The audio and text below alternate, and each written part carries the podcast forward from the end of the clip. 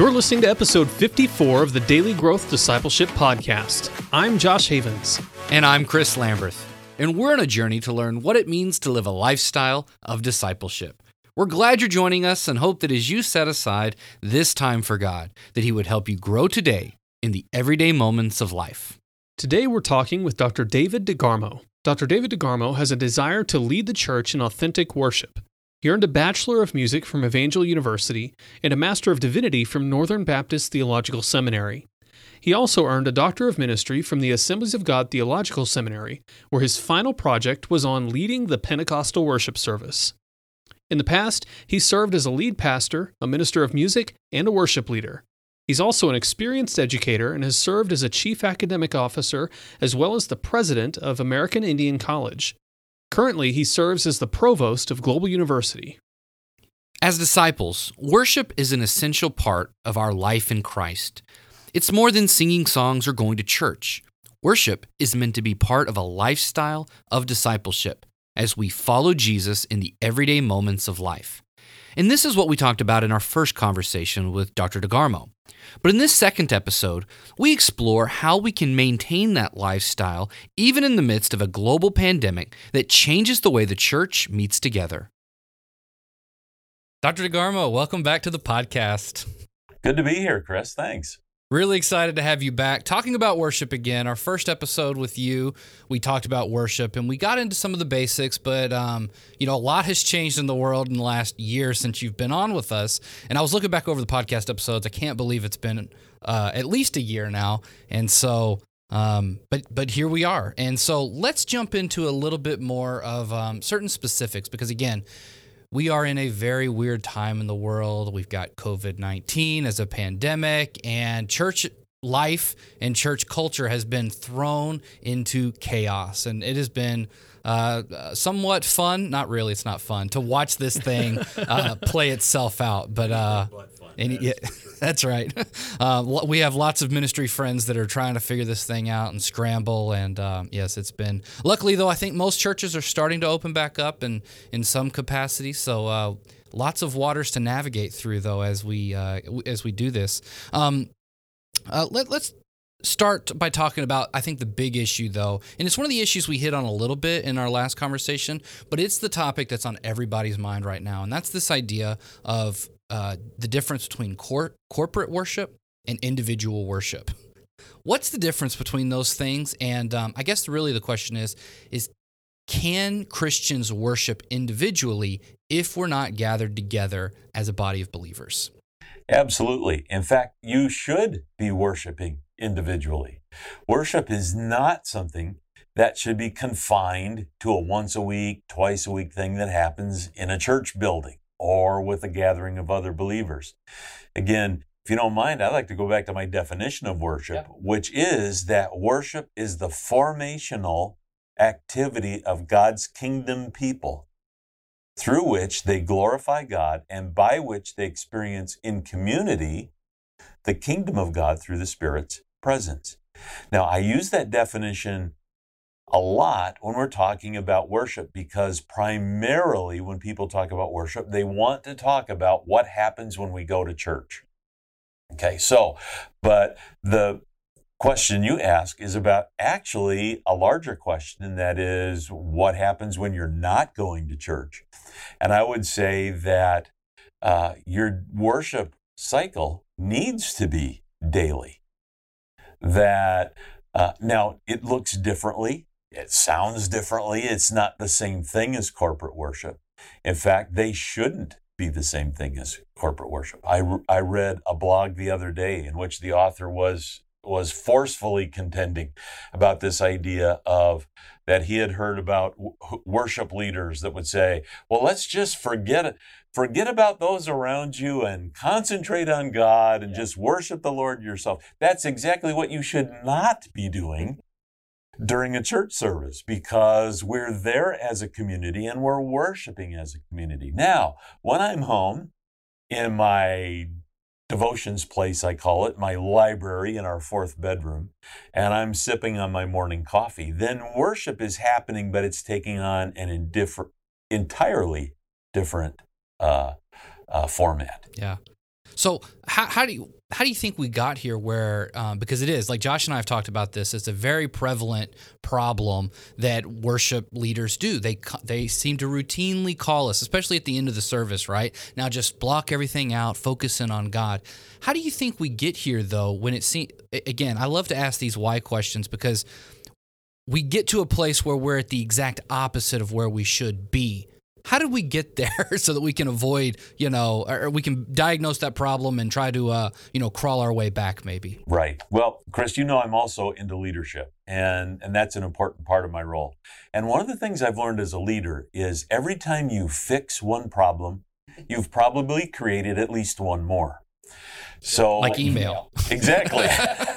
so every email uh, creates 10 more. So uh, so what what is the problem? Well, that probably has a very innocent origin, and that is a worship leader or pastor, or someone standing up front, noticing that folks aren't paying attention. Right? They've been distracted. Uh, maybe that parents worried about their children or or teenagers trying to get one another's attention or or uh, various other things that can be distracting in a worship service. And the, the intent is okay let's let's settle in and let's try to eliminate the distractions as we worship. And that's those are the words that get used. Let's forget about all those things around you when uh, actually no in fact even the distractions are a part of our gathering, aren't they? Ooh, yeah, that's yeah. good. That's Even good. the active children and the and the the whispering uh, spouses and all of those things are a part of our humanity as we gather in this worship space. It's it's uh, it's interesting, but I, I love that question. How did we get here? Normally, a very innocent thing started it. Yeah, that's the way it always works. So, a few years ago, Chris and I planted a house church, and one of the things that we really wanted to do was engage the entire family in the church process. So whether it's singing together, eating together, worshiping together, listening to a message together, we do we wanted to do all of that together.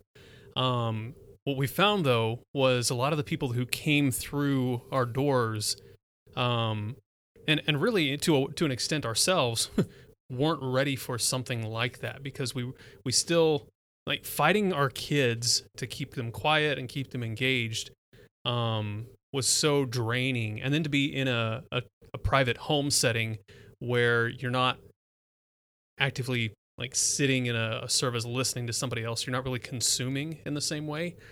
Um, it just it just made it really really challenging. And so I I really like that you said that even those distractions are part of worship, what we what we do as the church.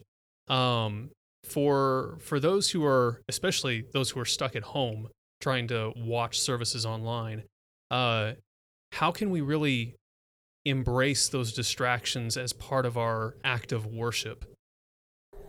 Yeah, and I think a, a, lot of at the root of that, some of the problem is that our culture and the way we've done worship for so long has trained us that someone has the floor and the rest of us are an audience. Yeah. Um, so, and that the person who's whether whether they're speaking or singing, that it needs to go well. You know, there shouldn't be any interruptions. There shouldn't be any mistakes. It all ought to be very flawless in its production, if you will. So, so now, well, let's be quiet. We don't inter- don't want to interrupt. When in fact, wouldn't it wouldn't a much more healthy thing be for a teacher to be more more let's have a dialogue, not a monologue. Mm, so that why not allow a children that oh oh you know that reminds me I got something on my mind. Can I ask it now? Certainly, we all know where that goes without guidance. Yeah. Uh, a quick diversion off into, you know, I want to talk about my doggy because I just got a new pet this week. And certainly that th- there will be some of that, but isn't that okay? Yeah.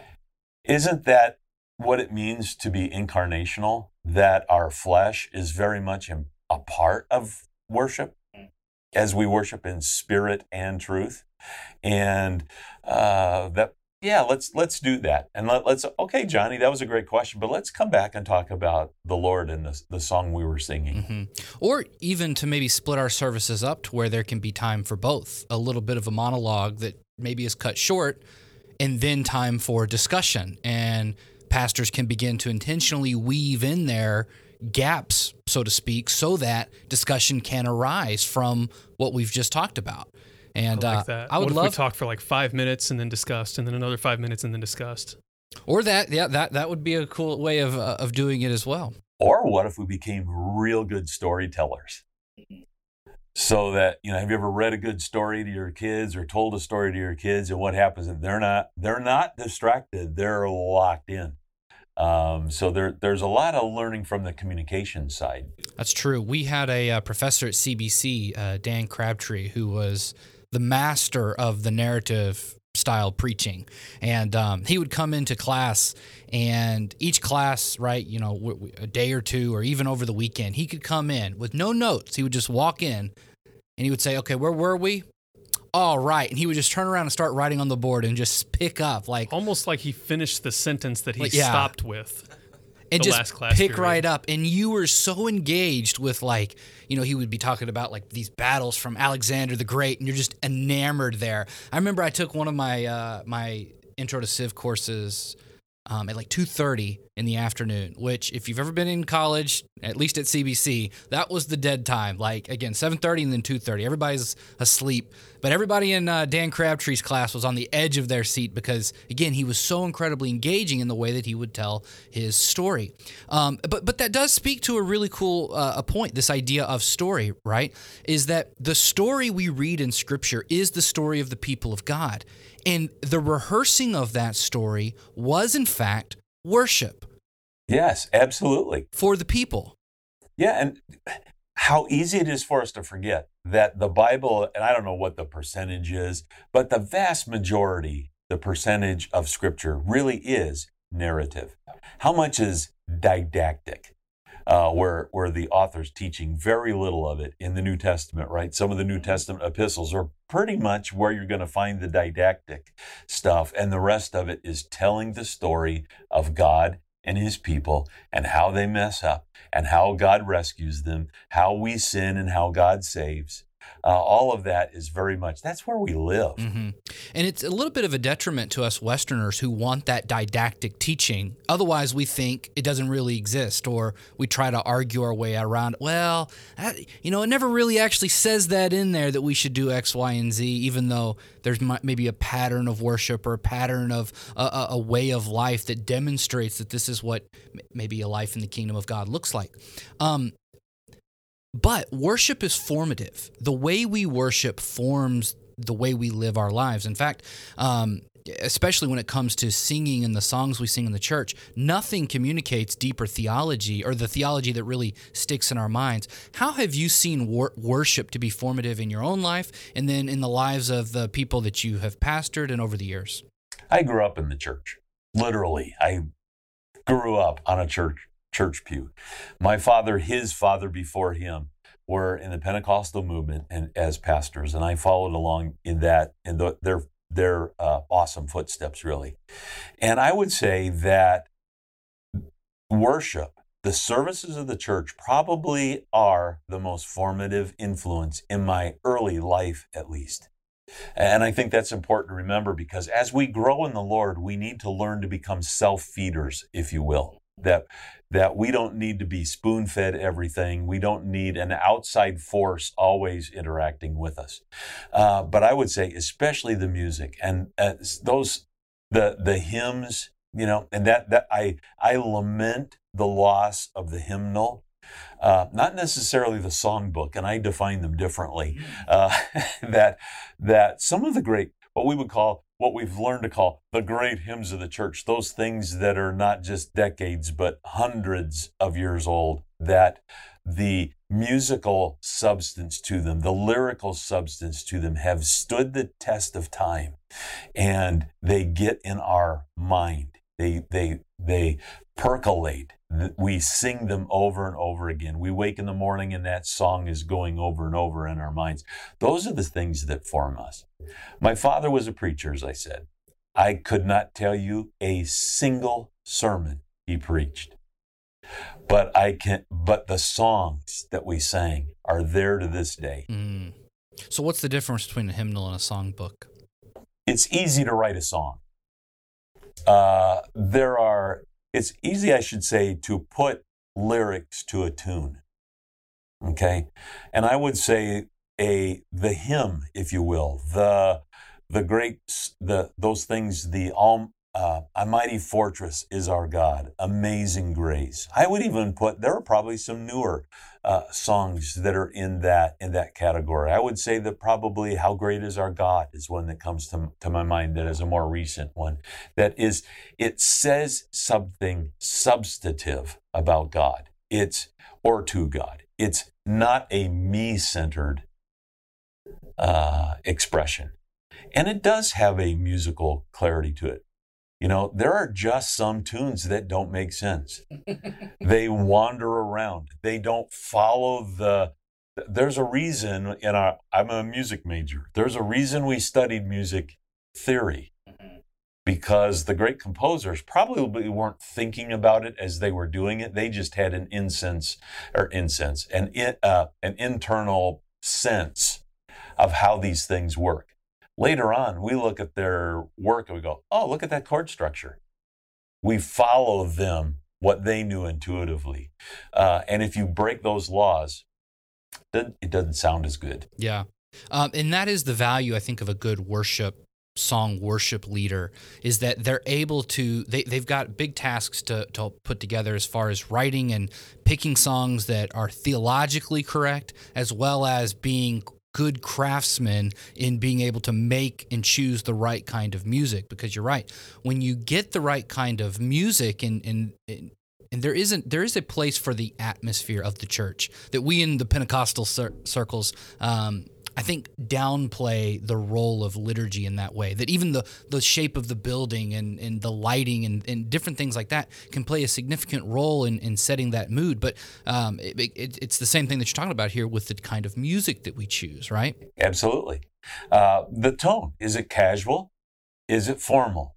Uh, is it modern? Is it is it eclectic? You know all these sort of things. And I would say there's no right and wrong answer to these things. It's what works in your community. Now, that doesn't mean everything's just all subjective and everything's okay.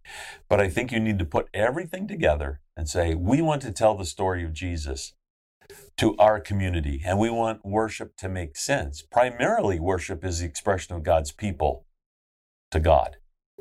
But, but we also want it to make sense to our culture, that we're not speaking some sort of a weird foreign language and otherwise we've we've lost the witness effect of it because yeah. worship can also be a powerful powerful witness so um, but but yeah it's it's it's no simple easy thing and that's why there's a lot of dialogue in fact even arguing about it because we tend to want to have a final answer mm-hmm. just just peruse facebook and see how everybody weighs in I've got the final solution. Well, guess what? As soon as he does that or she does that, then someone else has a has a comment. Mm-hmm. Which, oh, maybe that wasn't so final. So, a weird question as you're talking. I, I recently read a book by Andrew Peterson, who is a uh, Christian songwriter, and um, he showed me in his book a whole new world when it comes to songwriting and the Christian artist side of things that I, I hadn't really uh, seen or understood before. Um, all that's to say is, what kind of music do you enjoy then? Just casually, you're listening to Christian music. Are you listening to the the quote unquote worship music as genre, or what? How do your music tastes factor into, let's say, your lifestyle of worship? Well, that's a that's a great question, and I would say my musical tastes in general are fairly eclectic. Uh, and I think you'll see that people who have studied music in the past, they they have a, mm, I like I like the classical period. You know, I, I like a little Beethoven or I like a little Mozart or or these kinds of things. But you also say I also like a little jazz. Uh, so you'll see folks who who study music for music's sake have an appreciation across the spectrum and can appreciate music. Now, but we generally have for lack of a better term, a music that speaks to our heart. And for me, uh, those and and they're also a little dated. It's as you are you are being formed. We remember the formative years. So those things that formed us tend to still be dear to our heart. So, you know, music between the 70s, 80s, 90s in there as I'm being formed as a Christian and as a leader, as a pastor, those things I have an affinity for them. You know, date date myself a little bit here. Something haywire went happened around 2000 but I, I you know that's just me. Yeah. See and that's when a lot of like the uh, the 90s and early 2000s you can put any of those like worship i mean they're so cliche in my head right? It's just it, every altar call had to include some of these few songs and to me that was the formative worship. And so um, now it is funny because you look back on that stuff now and you're like oh wait a second uh, maybe there wasn't some great theology in those songs, or they were just really shallow, or they were just really shallow. And and I think, correct me if I'm wrong, but I think that's okay to have those things be, play a formative role in your life, and yet you can then look back on them and say, "Oh, you know what? That was the milk at the time. I've moved on to to meat now," and it doesn't have to discount any of the uh, or the role that that formative experience played in your life. Right. I was a big fan of the Archers. You probably never heard of them. Back in the 70s, they, they were they were big, right? You know, they, they recorded a song called Little Flowers.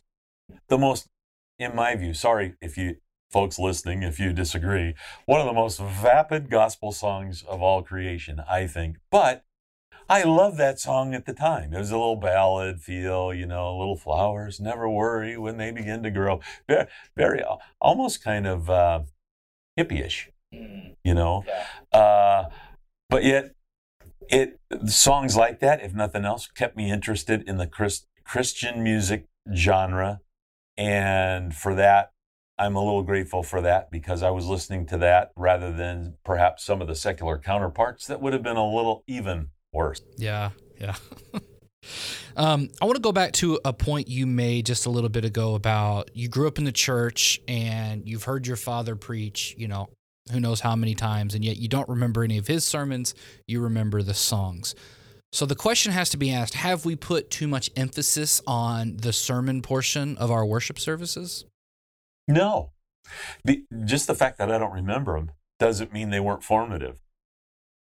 Because I have a feeling that even though I can't recall a single sermon, yet the truth, the Word of God that was laid out there, as it was expounded, that was as it was illustrated, that that was laid out there. The, the, the, scripture is never what the word of God is powerful. Isn't that what the word, you know, what the Bible itself says about itself? That doesn't mean it doesn't matter, but it means that line upon line, sermon upon sermon, you know, exposure upon exposure of the, the word of God, it does form us and fashion us, even if we don't recall the three points or the you know, the poem at the end, all that sort of stuff. It definitely was making a difference. Mm-hmm.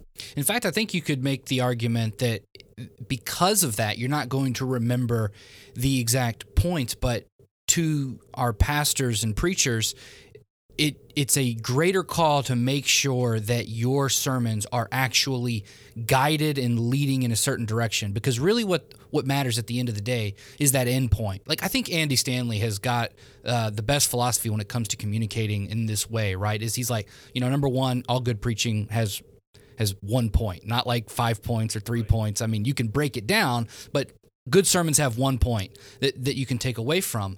And um, and so he he does a really good job of calling us into I think a story. Again, the story uh, that Scripture tells, the story of God, and that's what I think good sermons do. That's what good worship does. Is it is it calls us to participate in the story that we've inherited from um, our ancestor real Christians and in Christ Himself.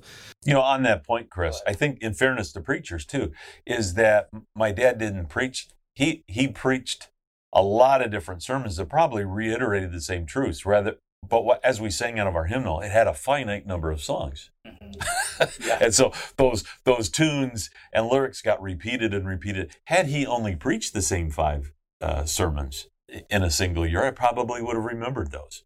Probably not fondly. Yeah. But you pro- might not have known as much about scripture had that happened. That's true. Again it, it, that that was i was gonna avoid this digression. But I think about like even my college experience in Bible college. I remember remembering I took a in, my Pentateuch class, our, our professor gave us a study guide. I literally had every single thing on that study guide memorized. And I think I got like a 99% on that test. I missed like one thing and I was kicking myself because in hindsight, I, I knew it. Now, after more than 10 years, I can't tell you a single thing that was on that test. But that knowledge is still inside of me somewhere. I've just, it's assimilated and become more part of who I am. So I don't have to be able to tell you, like, you know, basic rote facts about the Pentateuch, for instance. I can, you know, they're there. If you ask me a question, I could, I could call it up or regurgitate it, but I can't trace it back to say, oh, yeah, Professor Jenkins said this on this day. At that point, it doesn't matter. It's become part of me. In fact, that's demonstration of, of, of high level learning. Yeah. You internalized it. You now can't differentiate what you learned from what you know. And I think that that's really important because learning, to me, learning and transformation are, are um, nearly identical terms, if not pure synonyms. And that's what we're after in worship is transformation, learning, if you will. And if we have a hard time differentiating when and how we learned it, but yet we're changed, that's that's pretty effective. So this is a good point. Um, another one of the things that we talk about when we talk about worship is it's in that place of worship. And again, here when we say worship, we are I'm, I am speaking directly to the song portion, um, but it's kind of one of those other things that it's like block out everybody, look only at yourself. Um, there's this idea that we learn about God in those moments of worship, or we learn about ourselves, or God meets us there.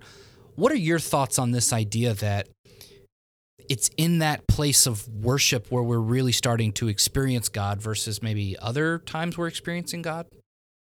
Wow, that's that's a great question. I, I would say that in, just going from my own uh, observing my own life, and that there may be moments where something might crystallize.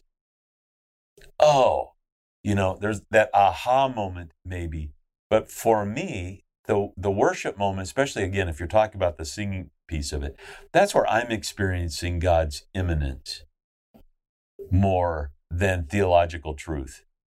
You know, I'm I'm engaging with theological truth in the Word of God, right? And and that happens for me most effectively at this point in my life outside the worship service. Um, uh, but but by the same token, I would say that it's a package. You know that those times of immanence may also be doing something theologically that I'm not cognitively aware of at that time. So I'm not sure it's really helpful to put things into categories. You know, God works as God works when He's present and as we're listening. So, how do you see, or what is the value of the worship, the communal worship service then to you primarily? If that's not where most of that formation is happening in your life now, what is this role in your life? I think it's the interpersonal connection for me. And I think that's probably true for a lot of folks, depending on your personality profile. I'm a very strong introvert. Um, so when I'm left to my own devices, I do I will not be attracted to people. when I'm tired, when my resources are low, when I've worked hard, when I all those sort of things that have drained me, I don't gravitate to people to be recharged.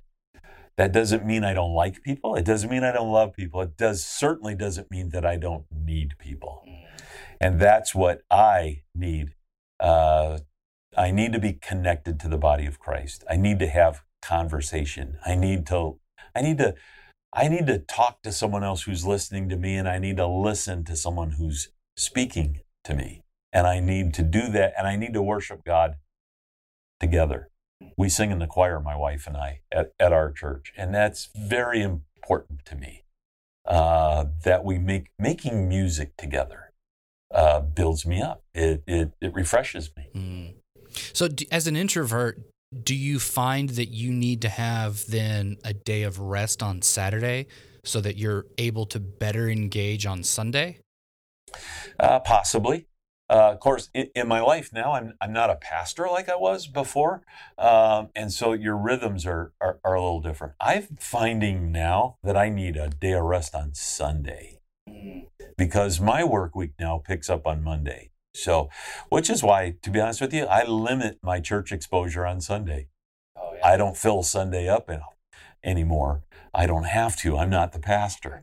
So, uh, uh, and I would say, remembering our pastors that and those that are being formed for ministry, I would say you need a Sabbath that's not Sunday, whatever day that is. When I was a pastor, I did, it was Thursday for me. That was my I needed to recharge on Thursday.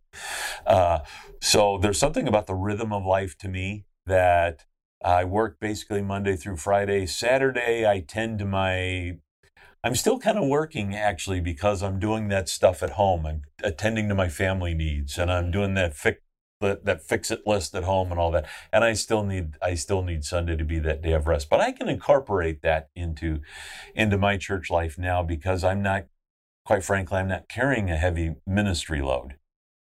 Yeah, the reason I ask is because as you were saying that, I started to notice this in my own life, but I think I just put it together as you were talking. in that, when I, if I don't have at least some measure of rest and isolation, introversion time on a Saturday, I show up to Sunday church and I am not the guy you want to talk to. It's not, again, it's not that I hate people, it's not that I don't like them. It's just that I'm, I'm just tired. I just need to be alone. And, you know, we've worked all week and we've done meetings, and so you spend all day Saturday working at home. And that's right. What are you going to do? I just need a moment. I just need a moment. Sometimes for me, actually, working alone is is helps me recharge. That's true too. Yeah. yeah. So. Um. So as an introvert, um, do you find it easier to engage when you're worshiping remotely, or more difficult to engage, or does that kind of depend on the situation in the week that you've had? It, it probably does. Uh, and I would say on that interpersonal part, as we've been worshiping remotely, that hasn't fed that directly. But I'd also say that one of the things that surprised me as we've been like working, living, worshiping uh, remotely is how connected we still can be even though we may not be sharing the same physical space.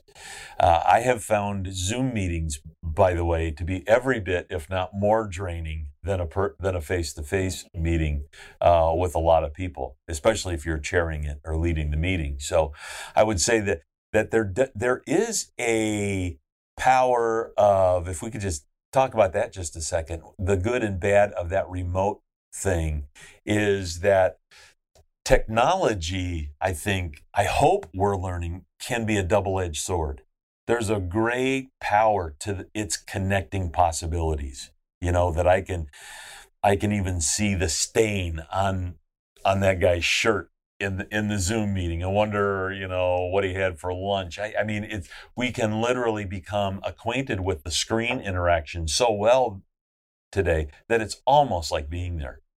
Um, so, and I think the same thing can happen in a worship experience that that it can connect us. And when we have been to stay at home orders and stuff, I think I'm very grateful for technology to be able to keep us connected to a degree. Uh, I would also say that the other edge of that sword is it at the same time has a power to isolate us. Uh, that it can create an audiovisual bubble for us. And I don't know, maybe this is one of these days where I was just getting inside my head a little too much, but I, but I thought, if they had church in the Hunger Games, what would it have looked like? yeah.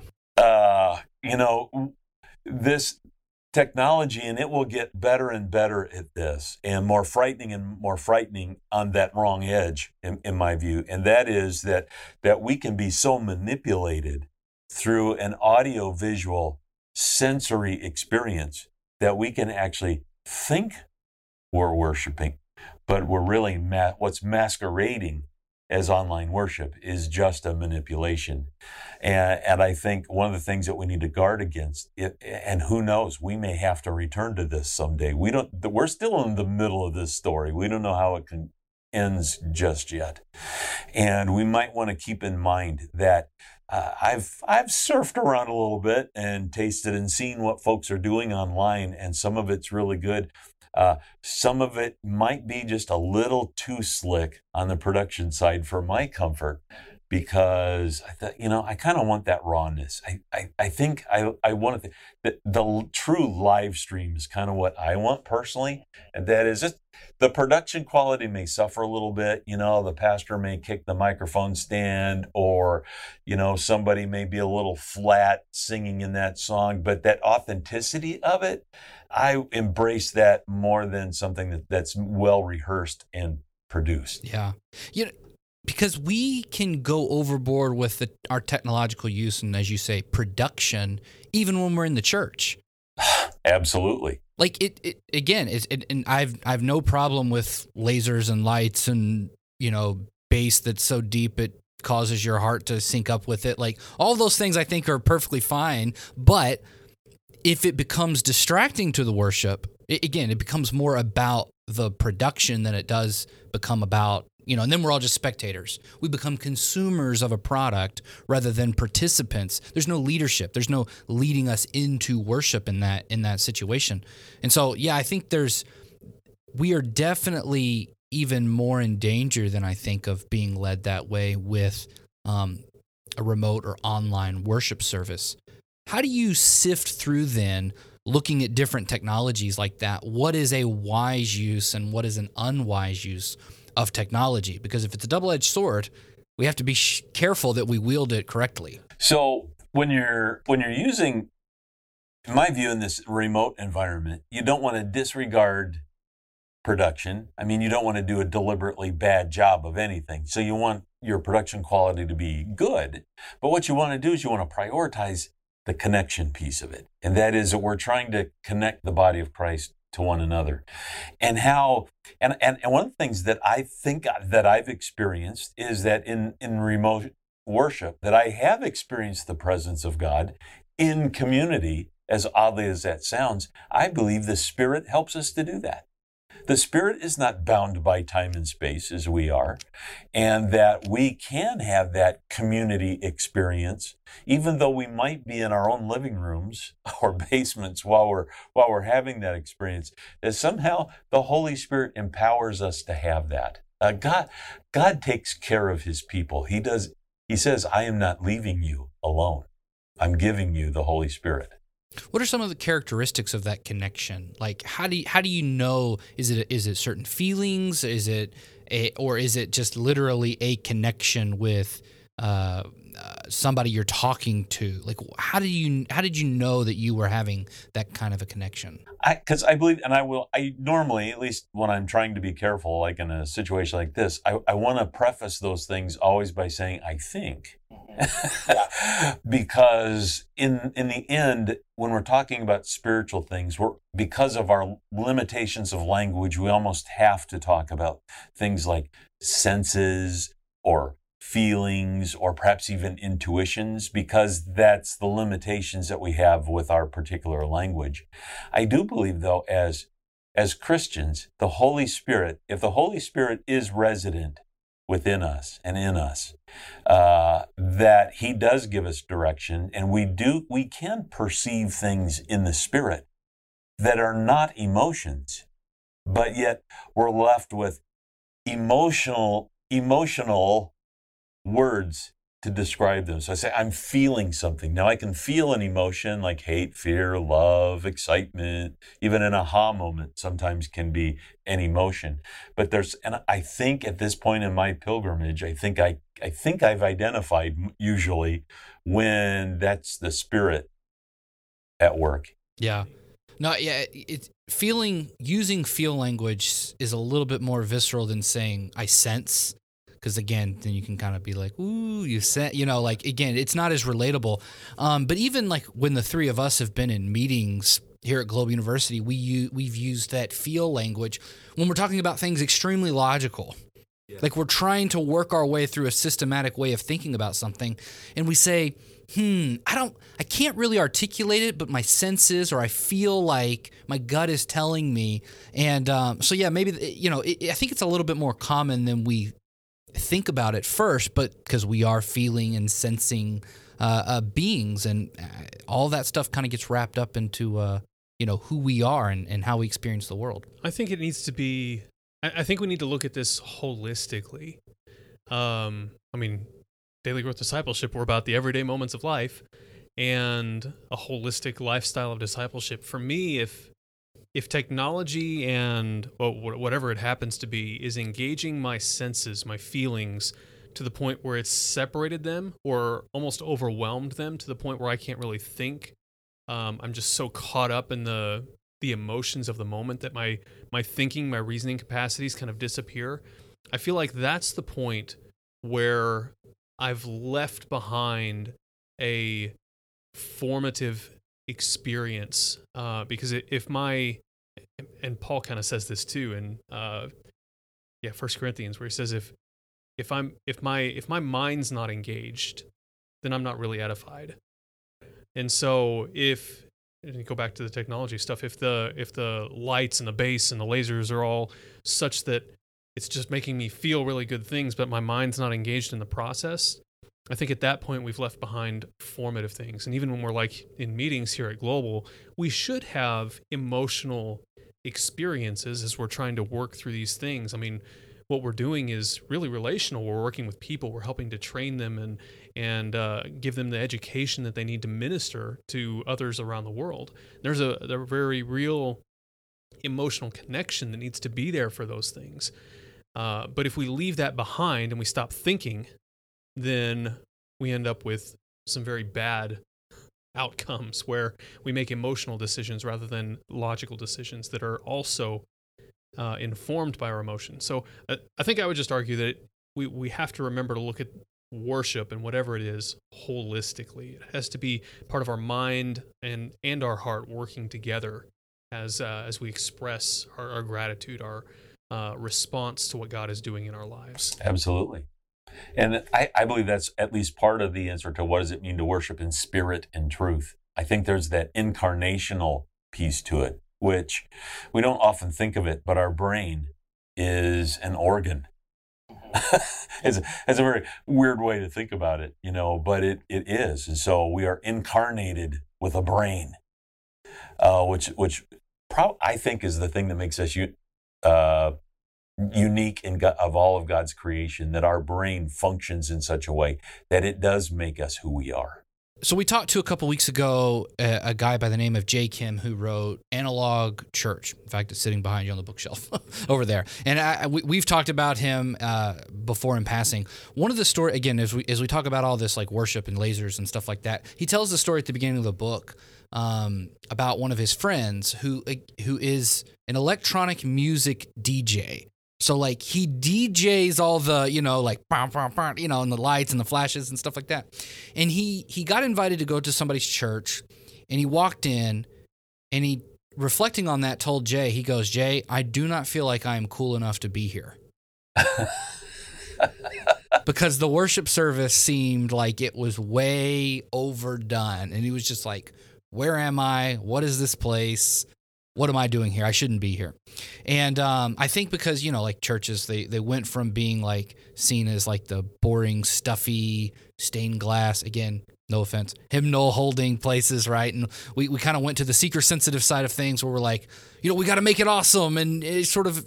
You know, incorporate all the cultural aspects that people love and, and give them that. That'll bring them in. And, um, you know, to varying degrees, I think that was effective. Um, but but it does seem to say that and, and you mentioned it earlier that worship can be a form of witness.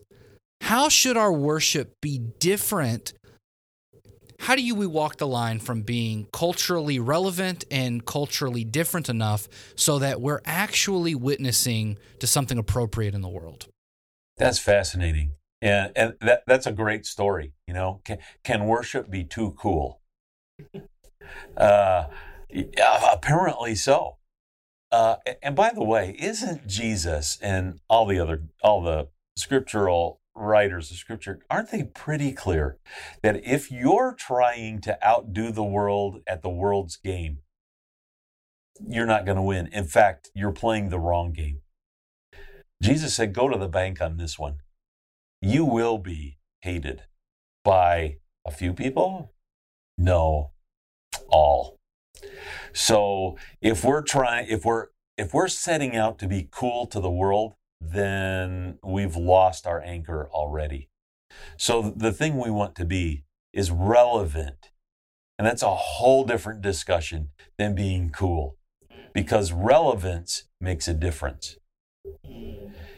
You have to be different to make a difference, don't you? Yeah. And now that doesn't mean we're supposed to be so uncool that we offset the coolness of the world. No, that's not what we're talking about at all. What we have to be is in our character, in our attitudes, in the way we relate to one another, in the way we we we speak to God and perhaps pause and listen for God, the way we speak on behalf of God.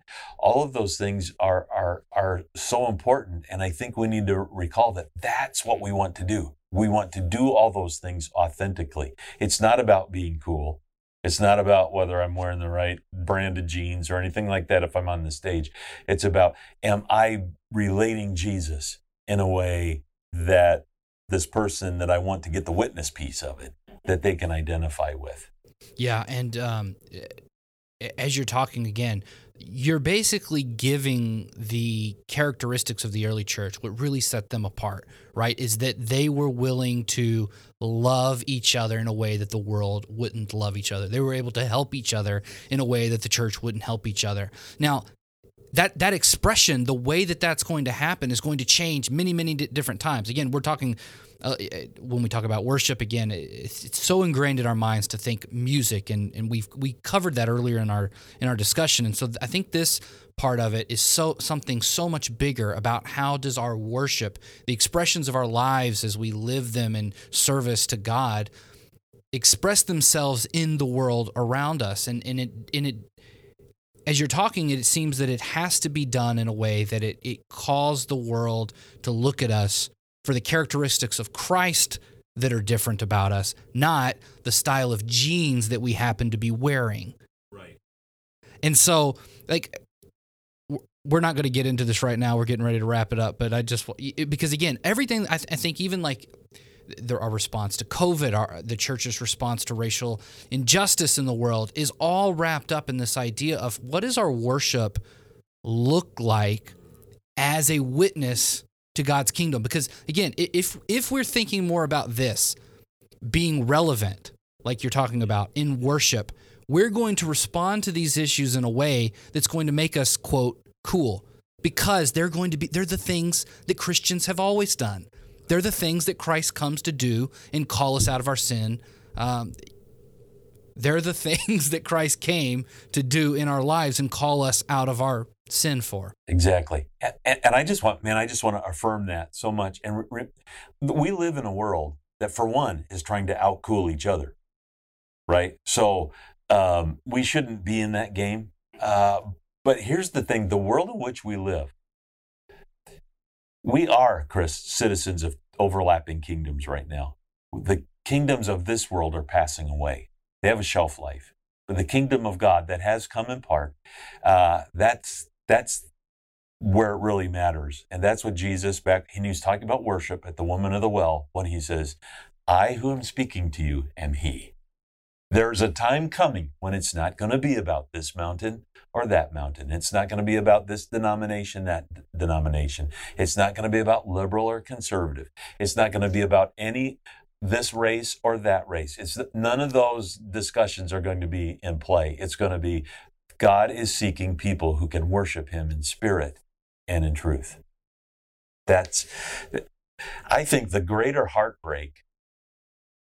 Um, the, the, the heartbreak, I should say, that God is feeling right now is probably over that. Because that's what Jesus prayed in John chapter 17. His heartbeat was, Father, that they may be one, even as we are one. This world is divided.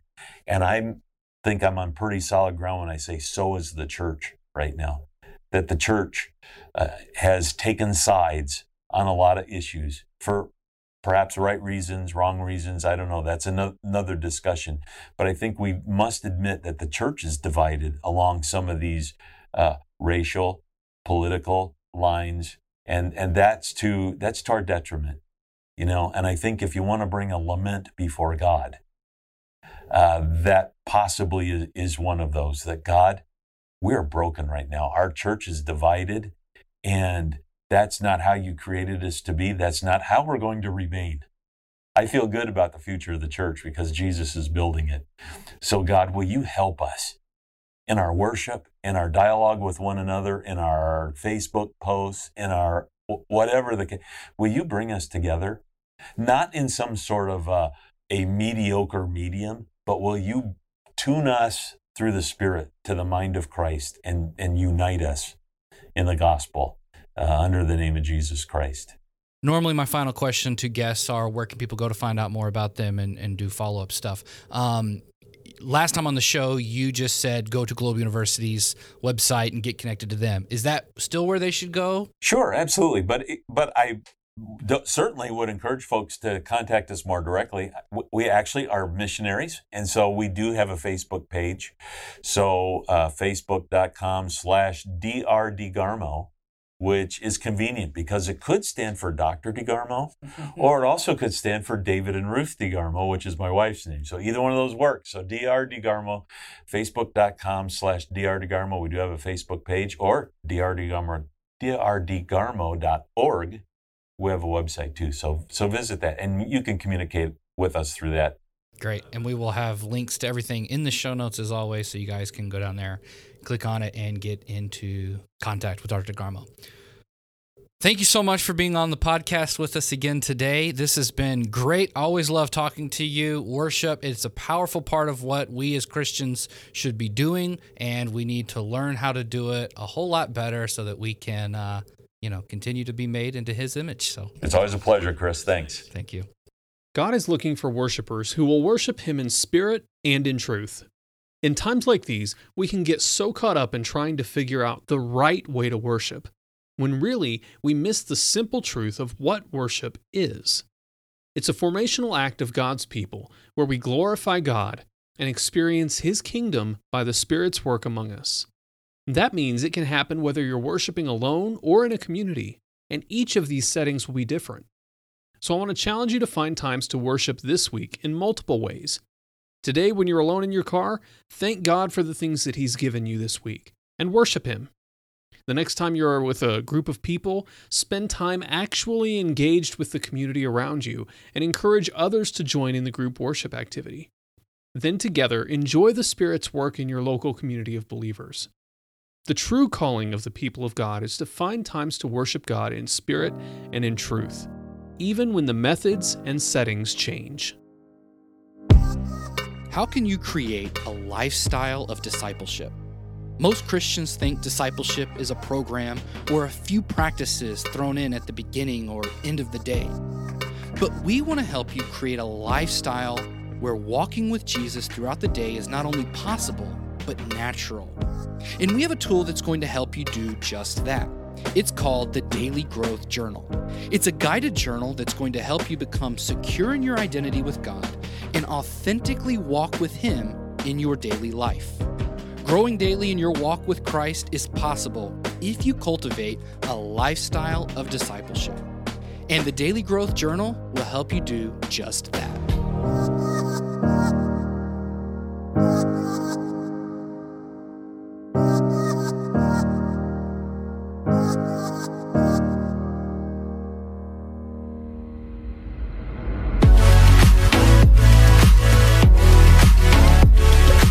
For listening to this episode of the Daily Growth Discipleship Podcast.